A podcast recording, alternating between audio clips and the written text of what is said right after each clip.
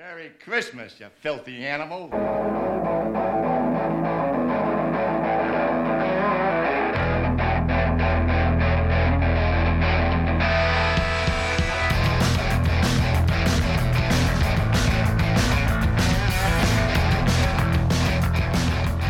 Hey, this is Sharks Across Hollywood, and this is our last episode of the year. We're going to go out with a bang here, and we're going to talk about a movie called Santa with Muscles that I probably should have watched growing up, and I was hoping that when I watched it, I'd have like this epic flashback moment where I'm like, I remember this. No, I never saw this fucking movie at all, ever.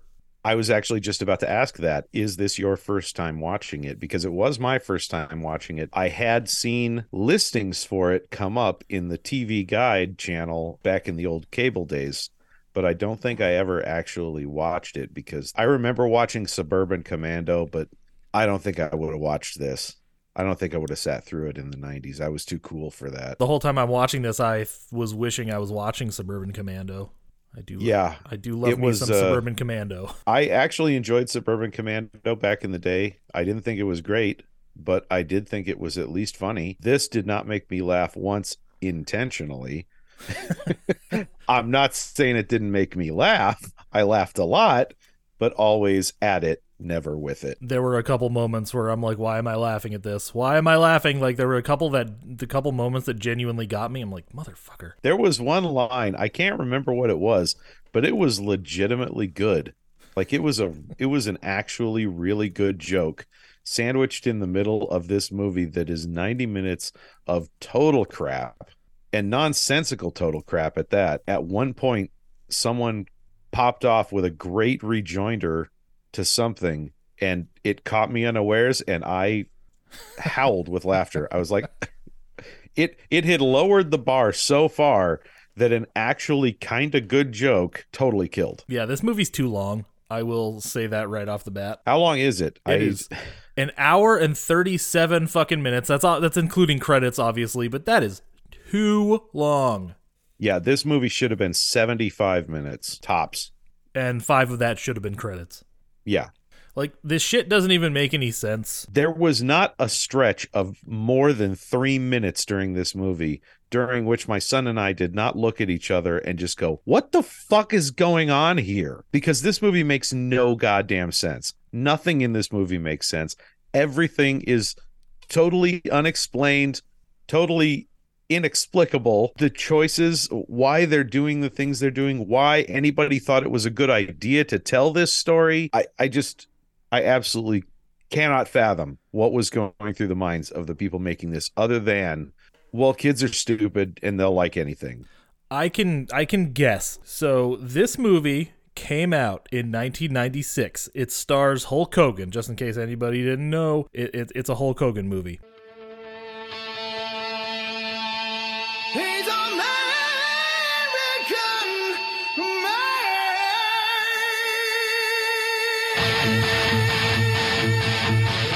Suburban Commando and Mr. Nanny were like movies that were theatrically released. I know because I went to see Mr. Nanny in the theater. Uh, and this movie was a straight to video cheapie from 96. And he had already gone, when he was doing Suburban Commando and Mr. Nanny, I think he had stopped wrestling and he just wanted to focus on acting. And then by the time 96 rolled around, he was firmly established in WCW doing his big Oh. fucking whatever. This movie came out right before or right after he had done the end he started the NWO thing. Okay. So he was also a Yeah, bad I- guy at the time. I was kind of wondering about that. I remember he had that period where he, he quit wrestling and just did acting, quote unquote, acting. But yeah, like Suburban Commando was kind of fun.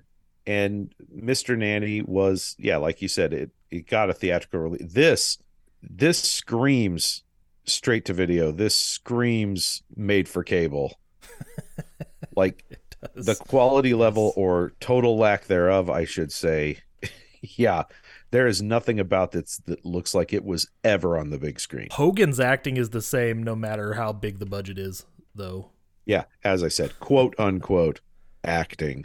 But hey, this is Mila Kunis's uh, early, some early work by Mila Kunis. who has apparently not changed her acting style since she was seven years old. She is playing the exact same character in this as she plays in every other movie and TV show she's ever been in, only at seven. Well, I'm assuming seven. She looks about seven. I don't know.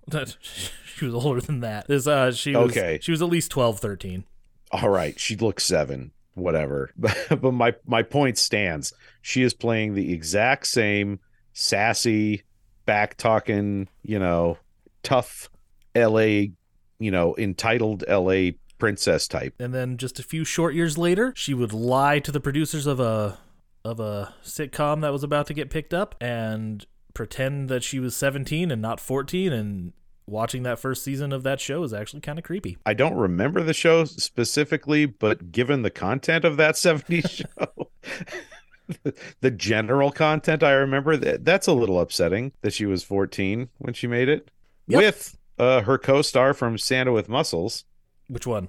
The elf guy. He played uh, oh, that's right. Donna's that's right. dad. Yes. This cast is really weird too because I know some of these people can act. I know they've been in good stuff. Clint Howard, he's an Oscar winner, right? I don't know if he's an Oscar winner. He's more of a he, he's more of a cult favorite, but uh, he has been in Oscar-winning movies. I mean, his brother Ron puts him in everything. Okay, I'm full of shit. He definitely didn't win any Oscars, but he's he's won a couple awards, so that's okay. Horror Hound Film Festival, Milano International Film Festival. All right, so whatever. He's a cult star. Ed Begley Jr. What the fuck? Why is he here?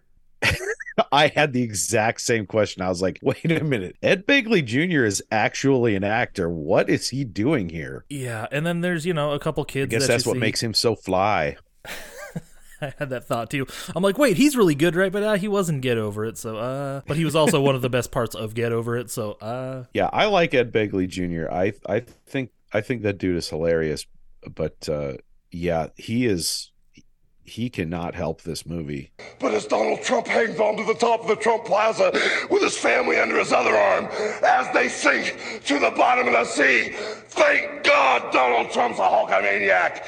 I was really shocked by how sweet the little blonde girl was in this. Like I expected her like when that that opening narration and when she very first says hi to you know like when her and Santa Hulk Hogan I almost said Paul Hogan Hulk Hogan's character meet I was like oh is she just going to be the most grating horrible insufferable element of this movie that is already very very difficult to watch and uh no, she actually wasn't. She was really grating in that first scene, and then and then she was just was really really sweet. They have they have that really sweet sequence in the church together. She's like mildly child actor annoying. Like she Yeah, was she but- was a little too sugary sweet for my taste, but like I didn't hate her, so it's all right. But not nearly as bad as that very first introduction to her leads you to think it's going to be. Like I thought it was going to be some Gamera level shit there. That very first loud. fucking Gamera movie, Jesus Christ, man! Like it's it's insufferable. I I I love Gamera as a monster, and that kid almost made me turn the movie off. Uh yes, that girl by the way is Aria Noelle Curzon and she did she's the voice of Ducky in like a bunch of Land Before Time movies. I'm assuming not the one who got murdered by not her dad. not the original one who got murdered by her dad, no. okay, yeah, I I had a conversation about that with my sister the other day. We're I can't remember what what we were talking about, was somehow we got on the subject of Land Before Time, and I was like, by the way, if you haven't already, don't ever look up what happened to the cast of Land Before Time. She was like, "Why?" I said, "You don't want to know. you will just be happier never knowing. Trust me." Hogan seemed to really like her. On her IMDb, there's a picture of the three kids and Hogan together, and it says to Aria, "Love you and thanks for being a real pro." Oh, that's sweet. She does look like she could be his daughter, which is a little weird. A little, yeah.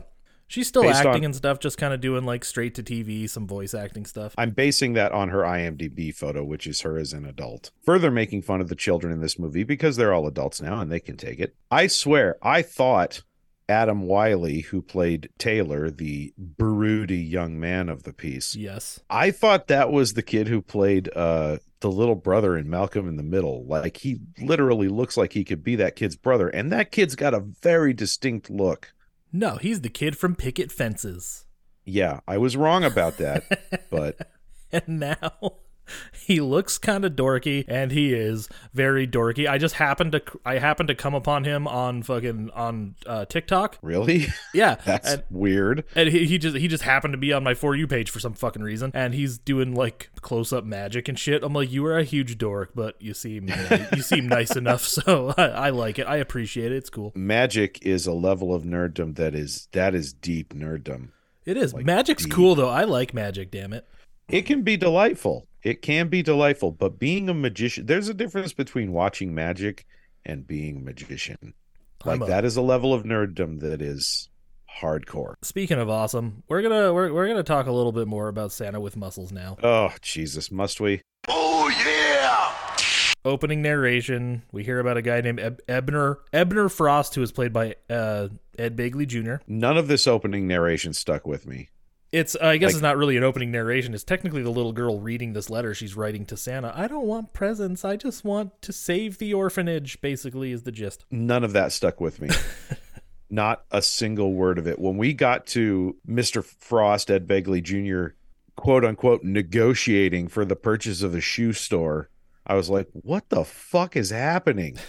Why does he even give a shit about a shoe store? And then my son looked over at me. He was like, Didn't you pay attention to the opening narration? I'm like, Apparently not. Yeah, he wants to buy the whole town. I'm just curious as to what his business actually is because when we meet Lenny, who plays like the the sidekick, the good guy sidekick, he owes him fifty dollars. We don't know how much he owes him, but Lenny's going to get fifty dollars, and he he makes it sound like that's going to solve all of his problems. Yeah, it's a little weird. He's also a loan shark.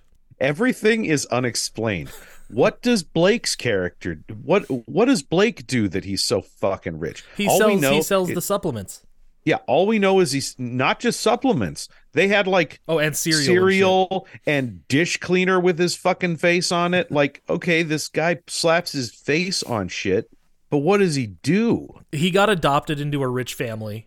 We learn yeah, at, at the, the end. at the end of the movie, at the very very end of the movie, we learn that. Like we are fully into the third act by the time this gets revealed. But at this point of the movie, there's no explanation. It goes from this little girl's opening narration about what she wants for Christmas, which is for Santa to save her town, into Hulk Hogan sneaking onto a sneaking around a mansion like he's a super spy or something. It's so fucking bizarre. I was so completely lost immediately. So yeah, he does that. He's sneaking around this mansion, and then he gets attacked by all these like video game characters, right? The in, in you you play Streets of Rage and you fight the chef. You don't actually fight a chef in Streets of Rage. That's more Final Fighty, but but yeah, it's it's like that. There's a chef, Basically, a driver, yeah. but he's yeah he's And it's weird like they're not even just attacking him, they're attacking him like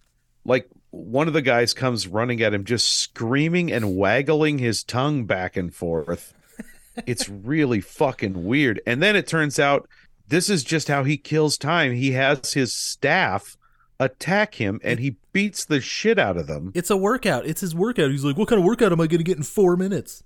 It's so ridiculous. It's so fucking ridiculous. And then just out of nowhere, he's he's now he's got now it's on to product integration time, Yeah, and he's like, uh, my face needs to be bigger and make me more tan. which is literally the only part of this entire movie that I buy Hulk Hogan in. Oh, oh, 100%. I'm like, you're not in on the joke here, are you? And he has these rules. I really like these rules. He's like, because rules are important. These two rules that he throws out. Never give an inch, especially when you can take one. Never lend a hand, you might need it later. Which, Yeah, like, they're basically the rules of how to be a perfect asshole. then it's time for paintball, because rich people do that. yeah, he just suddenly goes off on this manic fucking paintball adventure that again makes no sense. There's no explanation. He's just going on a paintball adventure and we're just supposed to go, "Sure. Why not?"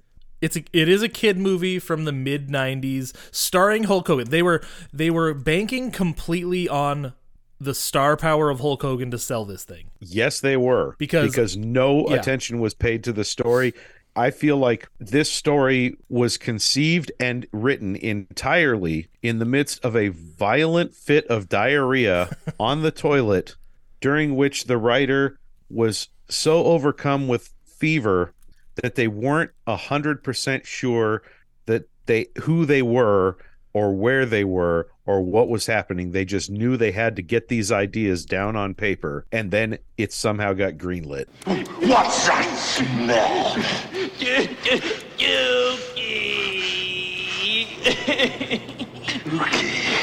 Hogan was still a bankable star at this point because Stone Cold and The Rock hadn't quite hit just yet.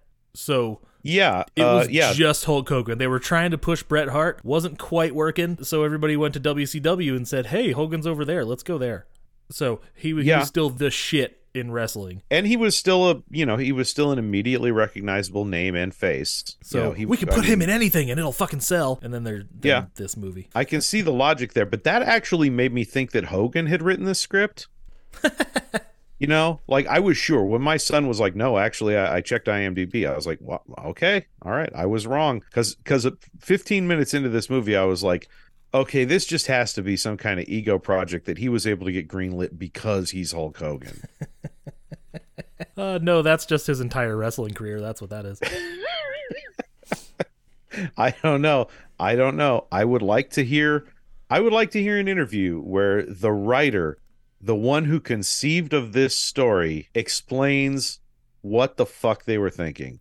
Yeah, well, let, let's say let's say after uh after WrestleMania 3 when he body slammed Andre the Giant, then he could just kind of do whatever he wanted from then on out. Okay, that's fair. Yeah. So let let's blow through this next bit cuz this can go quick. So Clint, Clinton Howard, he's a cop, I think. Don't know if he's playing cop or what. He's like fucking around with his speed gun and shit. He gets into a chase with Hulk because I don't even remember why the fuck they start He's they're he yeah, screams into his into his radio that there are men with guns and Oh, pretty sure they're terrorists. terrorists. Yeah. It's so fucking ridiculous. And then Blake responds in the most logical way. let's shoot paintballs at him.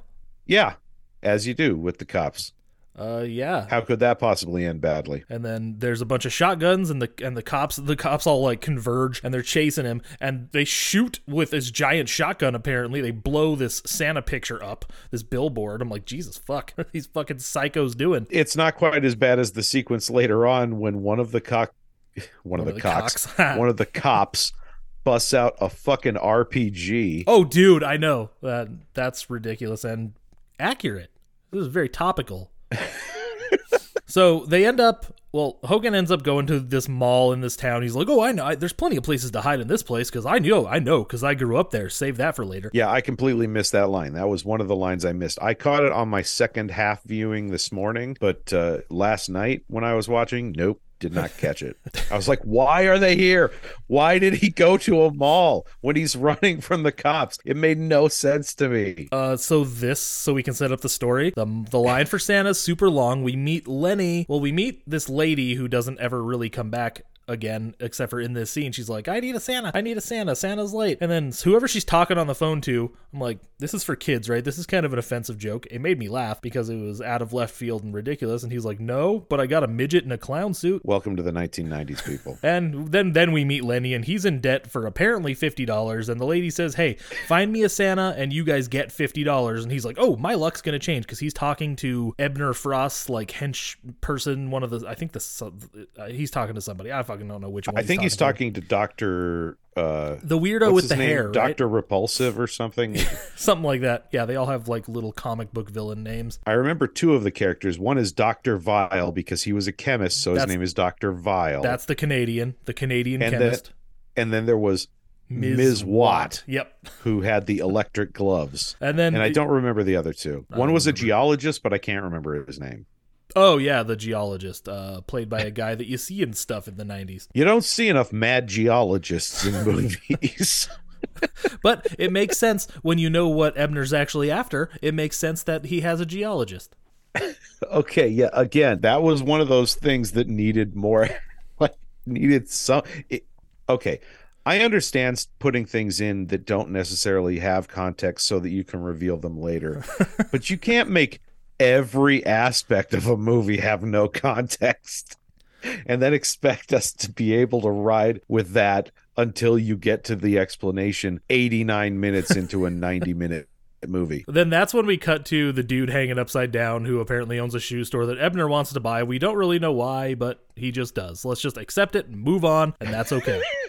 And his negotiating method is to have this guy tortured by these three mad doctors until he says, "I'll sell, I'll sell." so now Hogan's just walking through the mall, like uh, like in the back of the mall, like where em- where only employees are supposed to go. Hulk Hogan's this naughty rich guy Oh man, when I worked at a mall, I felt like so fucking cool because you got to go back there. the. Yeah, I know. Yes, I felt like a badass. So Hogan's walking around this mall again in the back of the mall in those fucking hallways that you're not supposed to be in. He goes into a closet, comes out dressed like Santa. He tricks the cops because they're all fucking stupid. And the cops think he's Santa. They think he's Santa, but he doesn't do well enough. He, he he's wearing some camo or whatever, and it's like hanging out the back of his Santa outfit. And they're like, "It's him!" And then No, no, it's it's not that that tips him off. It's the fact that a kid and his dad walk Oh, into right. the hallway, and the kid's like, "Hey, Santa, got a sec?" and unfurls a list that's like twenty-seven feet long to the sound of a cash register chiming, and Santa's like, "Uh, yeah, send me a fax, you little shit."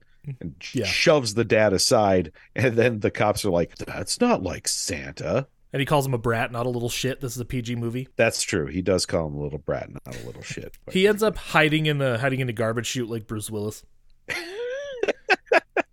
and okay, so his worst enemy in this movie is not mad scientists; it's fucking Santa statues because they're That's true. the cops are like walking and trying to find him, and he's hanging there, and then it's.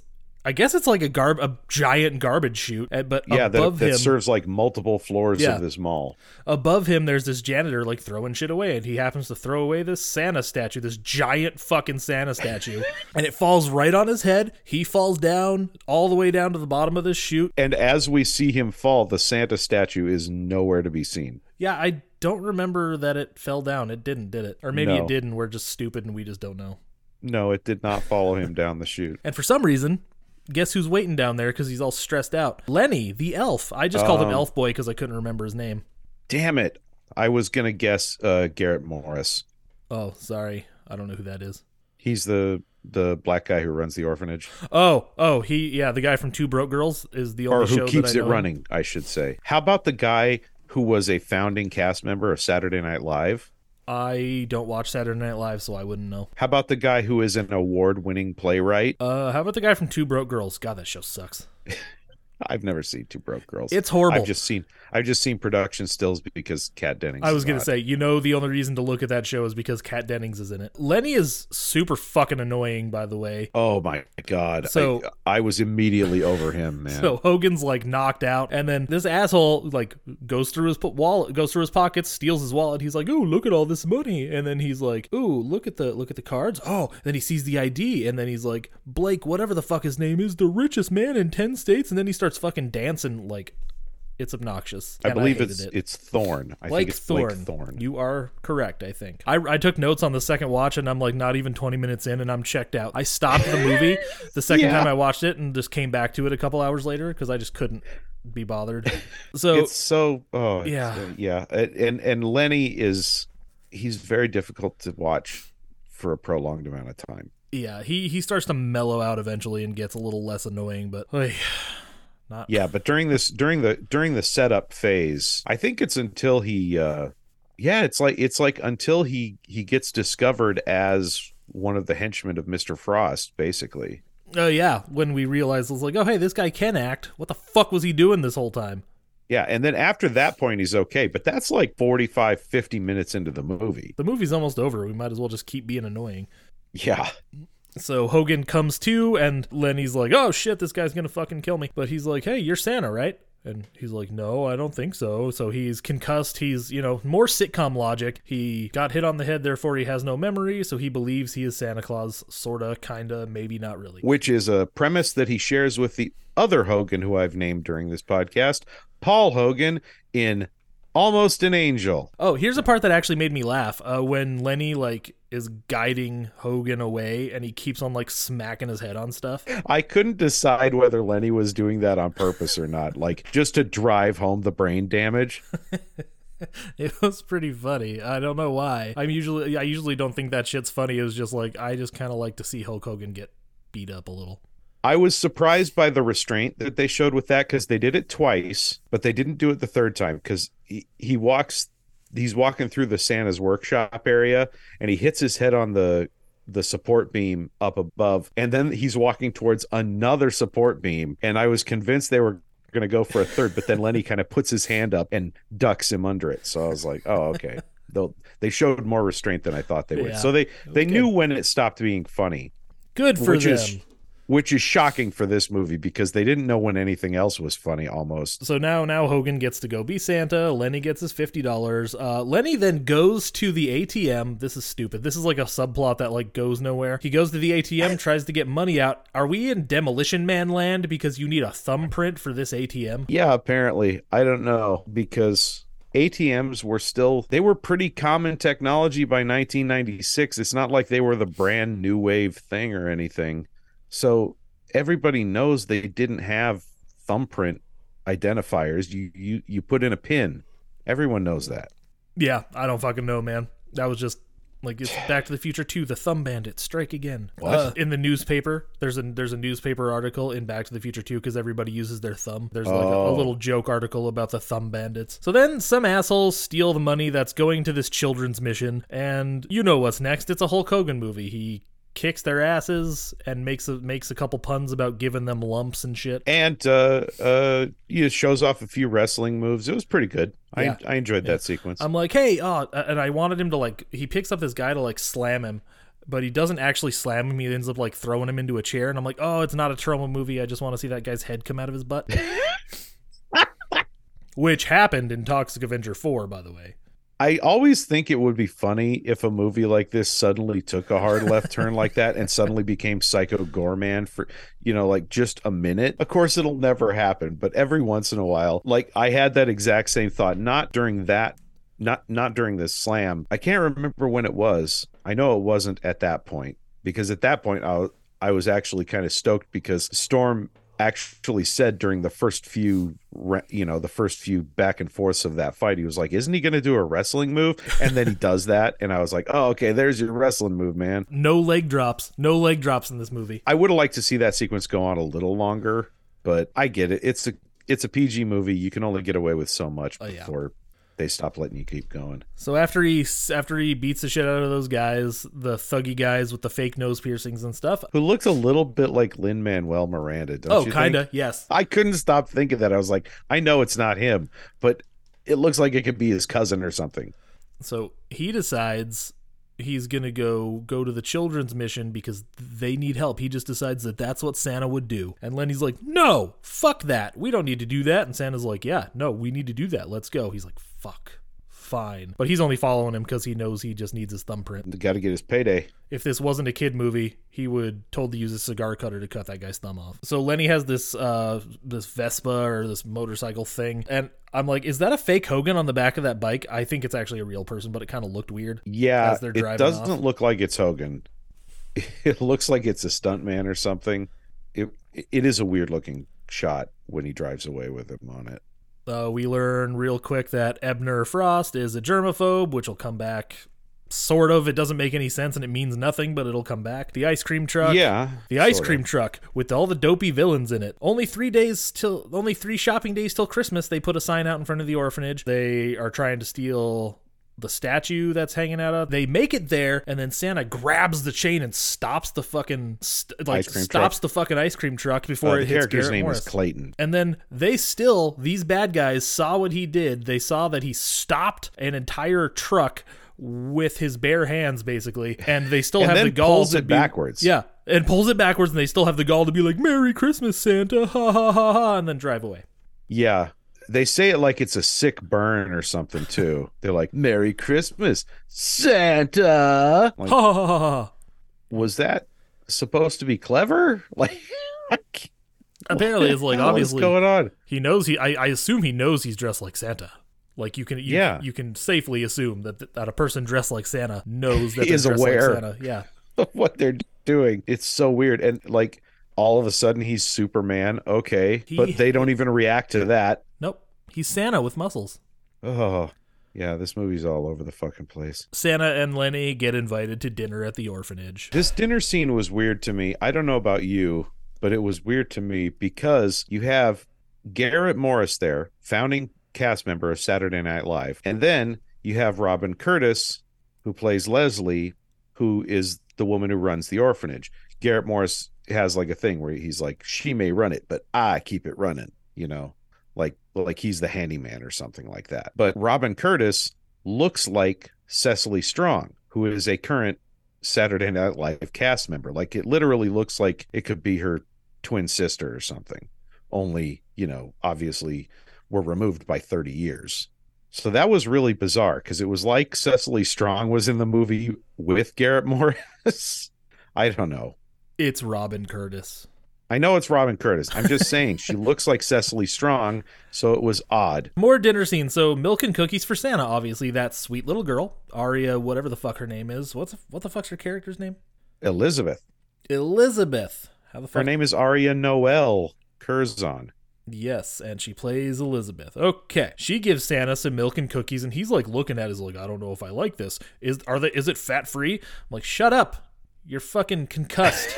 Just eat the damn cookie and fucking drink the milk and shut up. Well, because he okay, that is one thing that they actually did do some setup for, Yeah, which is No, I- I understand why. scene when he's doing product integration Yeah. and stuff. He's talking about how four and a half minutes isn't enough workout. You better make sure I don't get any more cholesterol today Oh, to yeah. his chef. So he's obviously very health conscious. but he still has brain damage and doesn't know doesn't know his own name, but he remembers that he shouldn't be a fatty. Apparently. I don't know why I'm logicking my way through this. Anyways, here's something Yeah, that I, I, don't know why understand. you're trying to do that either because there's no logic to be had. How about this one? Very responsible of these adults asking a stranger, "Hey, you can spend the night here with these children." Yeah. Yep. And then- Welcome to the 90s, my friend. And then they don't have pajamas that fit Hulk Hogan, so he's dressed like a monk in like a sheet and a rope. Yeah, he looks like he's he looks like he's doing a low rent Star Wars cosplay as Obi Wan Kenobi, That's Hogan's dream role, you know. Hoagie Wan Kenobi. I wonder if he like has a dream role that he's like pissed off that he never got to play. But but it, but like it's Hulk Hogan, so it would have to be something like real fucking weird. Like I never got to play, I never got to play James Bond, and that's a real bummer or whatever. So they go to sleep, and the next morning in the newspaper we get the title drop: Santa with muscles. It's an article in the paper. He comes down without his beard. He comes downstairs to breakfast without his beard, and the little blonde girl's like, oh, gasp. Yes, she was not ready for that. And then he's like, I only wear it for deliveries. It tickles Mrs. Claus. And then Okay, a little, there's T- little TMI there, Hulkster. yeah, exactly. then there's this this scene. Lenny's being annoying. Uh, this is a really dumb scene and very weird. It turns out they're eating cereal that has his face on it, but the adults must have like eggs and you know fancy stuff. And then Lenny goes, "Oh shit! I don't want them to know what the fuck's going on here, so I'm just gonna dump this cereal all over my eggs." And he's like, "It's delicious this way. You really gotta try it sometime, but you can't because the cereal box is empty. I'm just gonna go recycle it. Recycling. It's just the right thing to do." Also, they don't know, don't find out who he is. The box does not look anything like him, so I don't know why. But I think in Well, that it- universe, somebody did say like, "You look familiar to me." In fairness, later on, Clayton basically says that he doesn't know who he is. As soon as he came in without the without the beard on, Clayton knew who he was because he's got that he's got that scene where he's like leans in and he's like, "I'm glad you finally did something with your life." Yeah, got adopted by a rich family. Well, obviously that's not what he's referring to. He's referring to actually doing something with his life. Being You fortunate know, enough to kids. being fortunate enough to have been adopted by a rich family and be able to be in a position where he can help people but doesn't want to because what does he what does he say? If you just give them a taste, they'll just want more. So that's why he doesn't donate to charity. Well, no, he does donate to charity, but only things he was already going to throw away, and he makes sure he gets that tax write off. Yes. Yeah, that does happen. So then we get back to the thumbprint subplot for like a second. At this point, I, I, I forgot that it was even a thing. Lenny Lenny sees Hogan drinking the milk and he's like, Oh shit, I can get the thumbprint off of that. And Hogan's hands are inexplicably covered in white powder. Then Hogan talks to the little girl and she tells him about the Santa rules and I don't remember what the Santa rules are. Just be a be a good person all year round instead of being a fucking asshole all the time except for around Christmas. Train, say your prayers, eat your vitamins, be true to yourself, true to your country, be a real American. Whew. It was very sweet. This is the scene where I was like, you know, I actually kind of like this kid. The little boy, too too cool for school, I wrote down. Mila Oh my god, so too cool for school. headphones and just rolling his eyes every time somebody speaks. I was Mila- like, this kid looks like he's about nine years old, max, He's too young to be this fucking jaded. Though I will say, if he's been in the orphanage system for long enough, I, I guess the story checks out. Sarah, Mila Kunis' character, brings him his suit and she made some modifications. It has it's sleeveless now, so muscles. And then she said just she gave him a belt just like Mega Man. And I- Yeah. I, think they I think they just made that up. I don't think the filmmakers actually knew what Mega Man was. Yeah, I don't think they did either. Storm, like that completely threw him. He was like, wait, Mega Man? What? There was a Mega Man Did they, comic. did they get the licensing rights for that? Fuck no. Then- Mega Man doesn't wear a belt. So Hogan ends up outside with these reporters that come to the door that gives the most fucking awkward interview ever. It's kind of cute. I wrote down because you know, and then Lenny tries to play charades with Oh. him to get him to like it's the answer reindeer right way. meat joke. That was the one. Oh, the one that made you laugh. That was the one that got me. I was like, But Santa, you look so much more healthy than you did last year. Tell us, what's your secret? I love to eat a lot of reindeer meat. Dope. Just kidding, Helen. Um, I just I try to laugh a lot every day. ho ho ho. There's a new Santa in town, and I know if you've been naughty or nice. So be nice. Lenny runs like he has to shit to the fucking to the ATM, but unfortunately the glass has the wrong thumbprint on it he needs the left thumbprint. this is another moment where I was shocked on my second viewing to see that they actually did set that up. If you look at the thumbprint pad during the first time he's trying to get the money out of the ATM, the thumbprint pad says left thumbprint. Oh, does it? Jesus Christ. All right. Some Yes. attention to detail that I wasn't paying attention to clearly. They chose some really weird places to get fastidious on this movie. And then, as Lenny's, you know, screaming and disappointed that he can't get the money out, he uh, Here gets comes Dr. Blight. yeah, he gets accosted by the by the science guys and taken to taken to Frost. So I'm like, so is Frost? No, he's he- he's taken to the ice cream truck where Dr. Frost or Mr. Frost Well, talks yeah. to him through a video monitor, which is how he likes to address people because of his germophobia. I can't fucking believe I'm trying to explain this as if this makes any sense while you're watching it. yeah, I was gonna say it doesn't it doesn't matter. That's why I just I, I just grazed past it to ask the question: Is Frost a banker? Why the fuck is he giving loans? And it doesn't matter because it never comes back after this. Really, it does kind of, Nope. but not really. Yeah. So so Frost says he'll forgive the loan and not fucking murder Lenny if he gets this Santa with muscles guy out of the fucking orphanage so he can fucking come in and do what he wants to do. So that's a then thing. Lenny's like, Santa, we got to get the fuck out of here. It's time to get to the North Pole. Like, what is your plan after getting him to leave the orphanage with that, dude? And then Santa goes into the chapel to find uh, Elizabeth singing this weird song, and he sings with her, and it's really awkward. I think it's from like the 50s or 60s or something. Hogan had this public persona of being this. Okay, so the one thing Hulk Hogan is a terrible actor. I don't Yeah. buy a single fucking word he says when he's putting on that nice guy voice. Nope. I don't buy a single word he says at any point during this movie. I buy him when he's growling and yelling at the cam- at the camera. I buy that. That's that's Hulkamania. I get that shit. I'm not saying I can't appreciate that. I'm just saying I don't buy it as be I don't buy anything that comes out of his head hole as being sincere. but when he's but when he's doing, you know, Hulkamania, it's like, okay, all right, that's the thing. Yeah, Cool. exactly. he, he was a terrible actor during that too, but he was a good wrestler, you know, and and, and he was a good wrestling persona. He was a good wrestling persona. He could wrestle, but he chose not to because he didn't have to. Okay, yeah. So I didn't catch on my first viewing that apparently Blake had grew essentially he grew up in the fucking orphanage. We'll learn that in in a little bit. I did not catch that on my first viewing. So watching it again, I'm like, uh wait, the guy says he knew he'd make something out of himself. Like what? Are we to assume that he was raised in that orphanage because he was also talking about how he doesn't remember his mom and dad? And back to it. That was a sidetrack that I had before I realized that that's actually where they were going with it. Wait, was this during your first watch? No, that was the that was the note during my second watch because that that's you still had questions on your second watch. That is a perfect example of how poorly everything is explained. Oh yeah, I movie. I was yeah exactly after the church scene, uh, after the chapel scene, wherever they're they're all hanging out and uh, just having a good old time, and then a fucking thing. It's a it's a statue head. flies through the window with a note that says only one shopping day till Christmas. Uh, like there's only three kids. They probably already got it covered. yeah, they're they're good.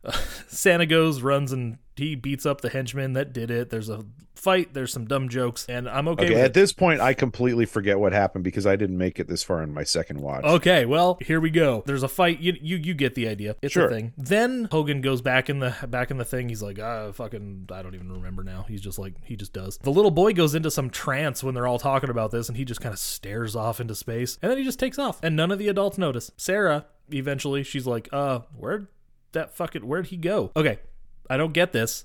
Hogan sees. There's nothing to fucking get. There's nothing to get. It does. There is no logical connection between that kid disappearing and then Hogan going. I think I know. well, he sees his Walkman in the grass. I'm Yeah. like, how do you put that oh. together? He's okay. He sees that he went outside, so he immediately is like, he went to Ebner Frost's house. That's Yeah. where he went. So What? Yeah. so Lenny and Hulk end up going there. Hulk throws Lenny over the fence, which is kind of funny because you that guy's annoying and you want to see him get hurt a little bit. I would have liked to see Hulk pull a few more moves on him. Yeah. The kid is about to like slingshot something through the dude's window, like a little payback, and Santa goes, "No, that's naughty." But then the kid's like, "Dude, you're fighting these people," and he gives the "I only fight because I have to" speech. Yep. It's the only use your power, only uh escalate if Rita gives you no choice. Yep. And in this case, Rita is Ed Begley Jr. Yep. That's fun. That's a Power Rangers one. I I definitely check it out. We overhear I something. I would love to see Ed Begley Jr. play Rita Repulsa. Oh, dude, pointy boobs and all. Yep. And the voice, you know. yeah. That'd be awesome. Give me that. I will watch that. Along with Hulk, we overhear uh, something about an excavation. We'll come back to that. Turns out there's some old catacombs under the orphanage where the kids like to hang out sometimes. That's a that's what we learn when when Hogan gets back to the orphanage and they're like, "Oh, the it's the fucking the clubhouse." They call it the clubhouse and it's the catacombs Yep. and there's a vault. And it's so fucking dark. There's fucking skeletons in ossuaries going down. I think it, they're called ossuaries, aren't they? The little, I have zero little, like, idea. beds that are carved into the wall. I could be wrong about that. Okay, yeah, a, a container or room in which the bones of dead people are placed. So yeah, yeah, they're like they're these little they're these little alcoves in the walls with fucking dead bodies in them. Just the bones, you know, but yeah. Well, I guess that would make sense because you know it is a it is a church. Yeah, you know, in a, one of those ancient Californian Gothic churches. yeah. I'm just saying that Catholics really like to murder people. well, that's true. That's true. I heard they're fan, more fans of mass graves, though. Well, I mean, that's kind of what it is, isn't it? Mass graves are where they throw them all in the same hole. These are holes that each have their own body in them. That's not a mass grave. For fuck's sake, now we're just splitting hairs, goddammit. I'm good at that. I don't know if you noticed, but like that is kind of my thing. It is. It is your thing. You're a fucking incessant child who just likes to be right all the time. You're not wrong. Anyways, we'll move on. Oh, We'll- anyway, okay. They find the vault. Fuck. Yes, they find the vault. The kids only know like half the combination, and then for some reason he knows the rest. But we also see that he carved his initials into the vault. I don't know how the fuck he doesn't remember any of this shit. It seems like a pretty fucking important thing happening to him. Oh right, he doesn't remember because he got a head injury. But doesn't it only work like he doesn't remember? Never mind. It doesn't matter. Don't look for logic in this one because there isn't any. This is that convenient, like you said, sitcom trope of head injuries cause am- cause convenient amnesia. But then there's a bunch of crystals down there in the vault. They're glowy crystals, and they also explode on impact. So be fucking careful. it's So ridiculous. The way the kid drops it into the dirt, pretty soft looking dirt too. By the way, he drops the crystal and just boom. I wrote down Taylor picks it up and it, it explodes, and then I wrote down I wish because that would at least make it interesting. But he does. He throws it on the ground. Yeah, it does explode. Everybody's like, "Ah, don't." Then, then they're like walking out, and the dude's like, "All right, watch your step." I'm like, "Dude, you guys just walked in there willy nilly. Like, what the fuck? Why are you watching your step now? I mean, now that you know, sure, but you made it in there without anything blowing up, so I think you're fine." And the logic is all over the goddamn place because later they both pull a couple of crystals and start sword fighting with them. Yeah, it doesn't make any fucking sense. Not, not at all. no, there's no logic at play here. But Uh, at least now they know what Mr. Frost is after, and at least we have an explanation of something in this goddamn movie. It took an hour to get there, but we're there. yeah, Not seriously. n- not not an hour for us. It took an hour for the movie to get there. Yeah, took us an hour and a half. So everybody We're leaves. so efficient. everybody leaves the vault, but Hogan has to stay down there. He's like, "Why did I know that combination?" And uh, the groundskeeper guy, he's like, uh, "Oh no, we're not, we're not there yet. Never mind. Hang on." Uh, he realizes that he's definitely not Santa because him and Lenny are having this little heart to heart. Lenny gives him back his army jacket, and you know now he's having an identity crisis. He's like, "Oh my god, am I not Santa? What the fuck is this?" Ah, and then he's like, "He's oh." uh Hogan had gotten shot by a with a red paintball gun during the chase. Yeah, And it was more goes- of a it was more of an orangey red Yeah. paintball. Lenny's like, "You got blood on it? If you don't know, you don't ask. That way you might not find out you're a wanted criminal or something." Ha ha ha. And then as they're leaving, Lenny gets a call on his 1996 cell phone from Frost and he's trying to have a change of heart, but Frost doesn't let him and Lenny can't cuz he's kind of a douche right now. He still hasn't uh, you know. Well, he's definitely a spineless coward. Yes. I don't think there's any question about that. There's another chase because the science guy is there. We're we're getting into the climax here. Yeah, we're getting chased. We end up in this tower. Okay, so Hogan and the and the the science guy with the hair. He he looks like white ass Wally from uh Josie and the Pussycats. I never saw that. Oh really? Yeah. Go ahead and Google white ass Wally, and that's what he looks like. It's Alan Cumming with long hair. Oh no, that actually completely checks out. Yeah, Alan Cumming with like greasy long hair. That's it. They they end up fighting in this tower, and this is the the second instance of Hogan being thwarted by a Santa statue. He Yes, He I can't wins- believe that happens twice. he wins the fight, but this Santa statue is like spinning and like waving. It's like going back and forth waving, and it like hooks onto his belt or something, and it knocks him out of the window. Just chucks him off off the tower. Yep, and he falls into a garbage truck, and then he sees like his face on on like a thing. He's like, it still needs to be bigger, and then and then he wakes up back at home, his home, his rich person home, still wearing the Santa suit. which I'm sure smells amazing. Uh, yeah, the his butler guy said like, ooh, he's he sprays like smell good stuff at him and stuff. so he calls the orphanage, and Leslie's being mean, but it turns out it's a recording that they made that the bad guys made. They recorded her talking to them, Yeah. and then are playing it back to him as if she's saying all that shit to him. and everyone's all sad because Santa's gone. The bad guys come and they fuck up the pity party because we don't have time to cry. Now, okay, now this is where Brutus the Barber Beefcake comes in. He plays a character called Sumo Lab Assistant. Now, keep in mind, Oh my god, that's right. The guy with the uh With with, the the, Fu Manchu yeah. facial hair.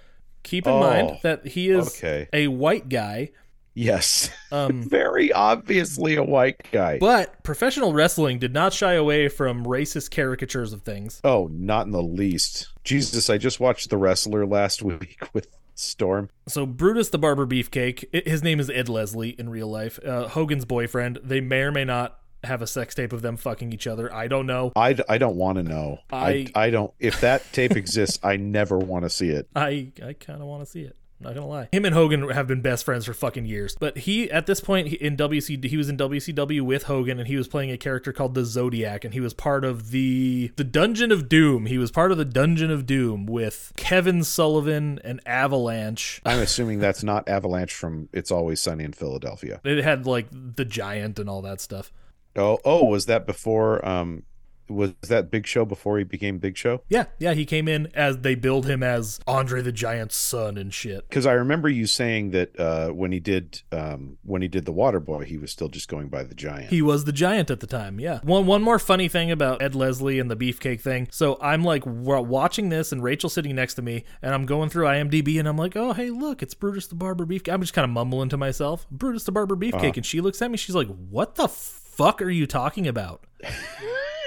she was really concerned like the one time she decides to listen to me without me going like hey hey hey you need to listen to me so i can tell you something and it happened to be when i'm talking about brutus the barber beefcake That's how relationships go, man. it's fun that's a fun story i like it Uh, oh my god! so now Frost shows up and he's gonna take everyone down to the vault. He's also wearing this fucking like suit so he doesn't breathe any air from I don't know. It doesn't make any sense. It doesn't matter. It only it'll it only happens so we can like fucking thwart his plan later by fucking up his suit. Well, I mean, it, it actually does. It is in keeping with his whole germophobia thing. Well, yeah, because- I mean, but the germophobia thing, why is that a thing? okay, that's a very valid question. It doesn't I add mean, anything to this asshole character. That's true. I don't know. In a better movie, I could maybe, you know, like if the Coen brothers were doing it, I wouldn't question it. But in this movie, it's like, what?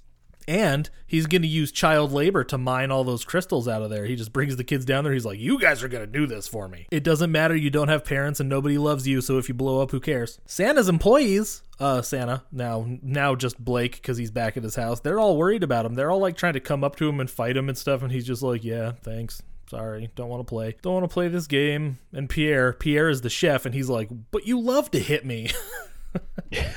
like, that's fucked up.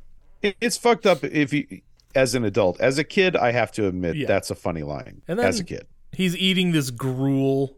I don't know what it is. It's gray. it looks completely joyless.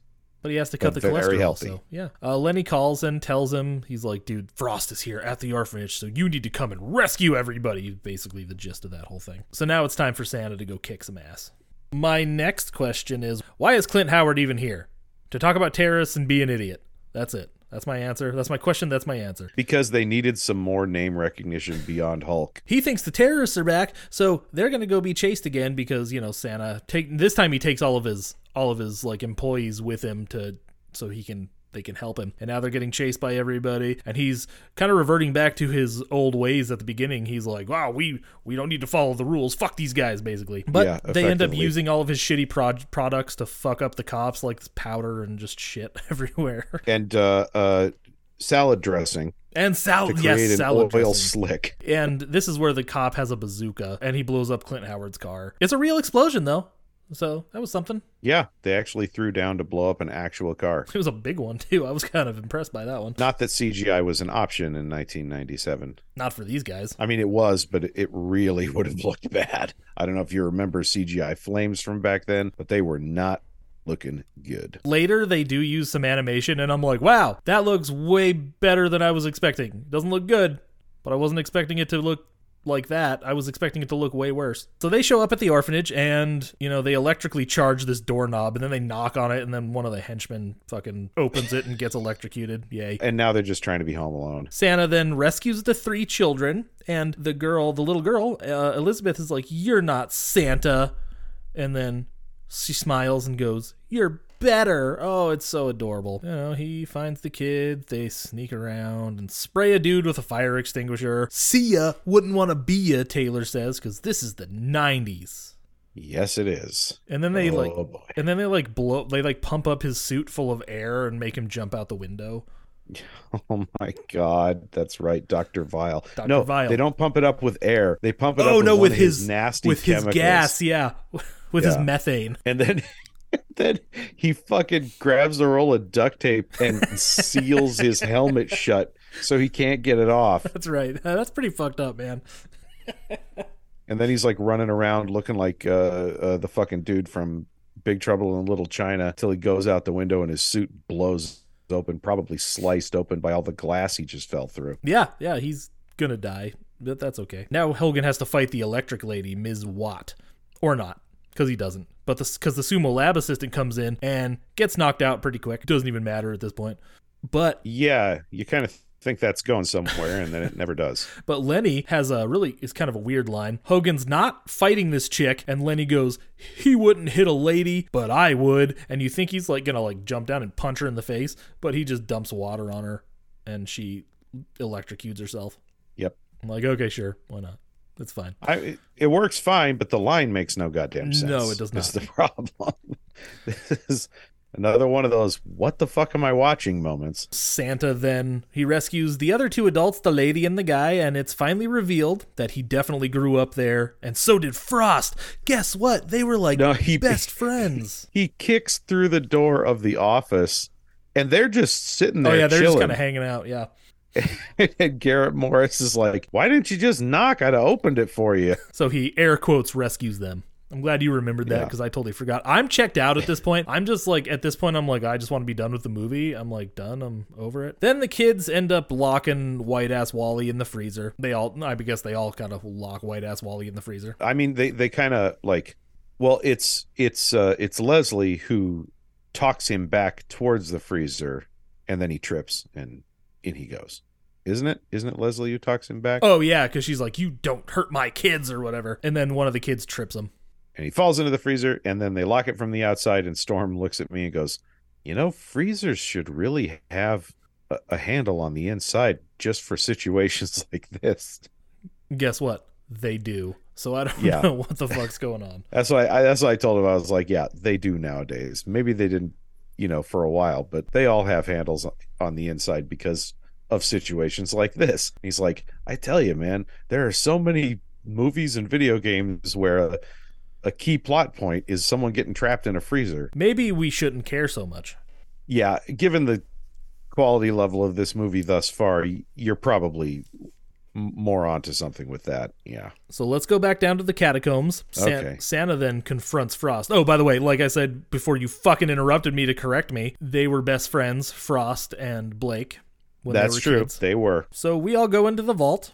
It's about money. It's always about money. It's it's fucking lame. Yep. Come up with a better motivation, you assholes. Yeah, why not like he's going to use these crystals to sterilize the earth or something like that. I Oh, mean, that- it's that's actually a already fucking ridiculous. Then we get the sword fight with the crystals that makes no sense. There's like a bottomless pit or something Yeah. in here too that doesn't Which actually. ex- yeah, no, it, it's it's Chekhov's gun, but they forget to fire it. Like exactly. They show it to you like it's going to play into the conflict somehow, never comes back. all that happens is like Hogan's crystal falls down there. I think. I think Yeah. that's it. And then Taylor, the little boy, uses a slingshot to distract Frost, and Leslie goes and like pulls his plug, pulls the plug out like the breathing apparatus thing because he's wearing Oh, like from that his con- from his air yeah, purifier his thing. yeah. containment suit or whatever it is. And then Santa pulls his fucking helmet off, but oh shit, the room starts shaking. And this shit is gonna blow. So now we just gotta get out of here and nobody gets shit. Yep. And then the the orphanage blows up.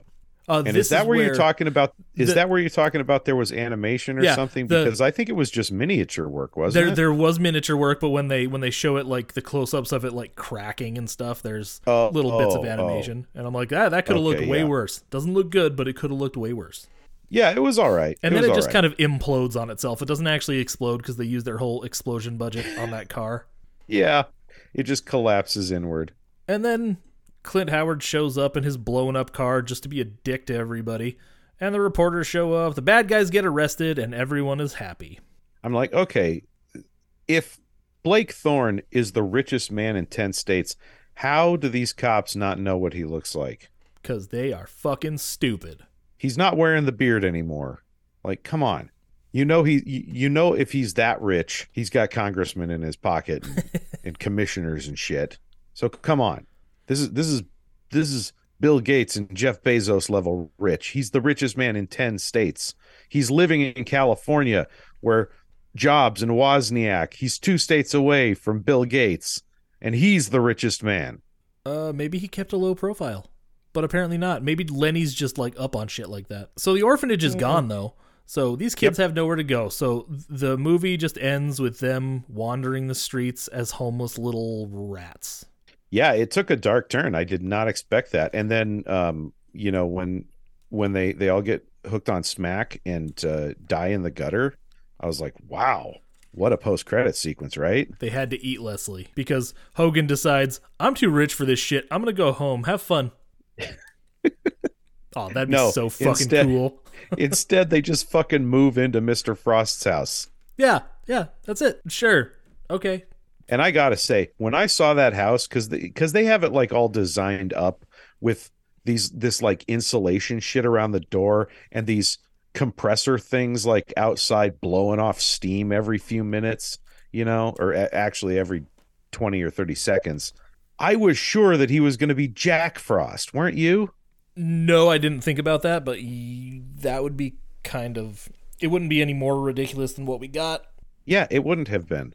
Would've been Although I guess they did say they did say Ebner Frost in that opening thing, but like I said, I, I didn't listen to that the first time through. But anyway, no, they they just decide, yeah, we're gonna make his house the new orphanage, and they found a whole bunch of new orphans and everything too. Yeah, so that's happy. Like on the up. surface, it looks like, oh look, there are so many more kids for them to play with, but oh wait, this is an orphanage. And also, Yeah. these kids are never going to get adopted. The three that were already there because they were still there and nobody wants them. Yeah, they were like, there's that di- at the dinner scene where Garrett Morris is like, "Well, yeah, we found homes for all the kids we could," and then the, the little edge lord is like, "We're the rejects." Got another Ebner Frost coming. Santa with muscles too, Frosty Boogaloo. The advent of, what's his name? Taylor. But he has like a giant slingshot now. He's gonna slingshot Washington D.C. And Santa with muscles is played by um, uh, John Cena. I I would watch that in a second. I'd be in the theaters for that one. John Cena is infinitely more charming and likable than Hulk Hogan ever was in his entire fucking life. Yes, he is. We need a 25 year sequel to a movie nobody wanted in the first place, apparently including the filmmakers. Yeah, hey, if if you're a film if you're one of the one of the people involved in this movie and you come across this, go ahead and shoot us an email because I I'll, I'll talk to you about this fucking garbage. Y- uh, you know what? All right. I mean that in a We've- loving we've- way. We we've we do wrapped this the stuff movie on up. purpose. So we've wrapped the movie up. So let's do final thoughts. My final thoughts this movie is a piece of garbage. Like it is, but it is not unfun to watch. Like I had a really good time watching it. It makes no goddamn sense, and that is the entirety of what makes it enjoyable. Oh, and that you know the the the little girl uh, Elizabeth is is kind of sweet for a minute. Same. My kids liked it when they kind of sat and watched it with me for a little bit, and that's So- who it's that's who it's for. So yeah, if if, if you were involved in making this, um, we're we're not going to pretend like this is anything other than what it is. But if you want to talk, I would love to. I would love to get the inside dope on what went into making this movie because there is no logical reason that it should exist.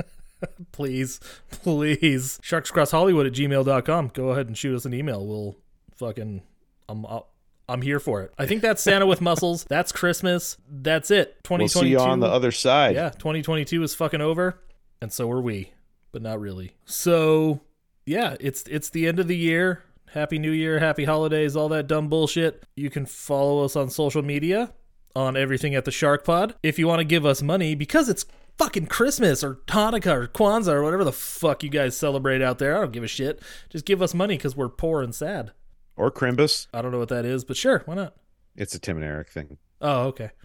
Uh, yeah, our Patreon, 2021 the 13th, 2022 a year in the asylum, which will be almost done when we fucking when this comes out. Oh my god, you'll you'll be like a week away from our fucking Sunday school musical episodes. You should give us a dollar and you can listen to us fucking suffer through that one. Patreon.com slash Sharks Cross Hollywood, and next year we're gonna start talking about the fucking the Shawscope the collection. Collection. Well, It- volume one of the Volume one. It's going to be awesome. I'm there. I'm sold. Let's do it. We will see you next year. It'll be fun. It might be fun. We'll find out when we get there. But until then, stay jawsome.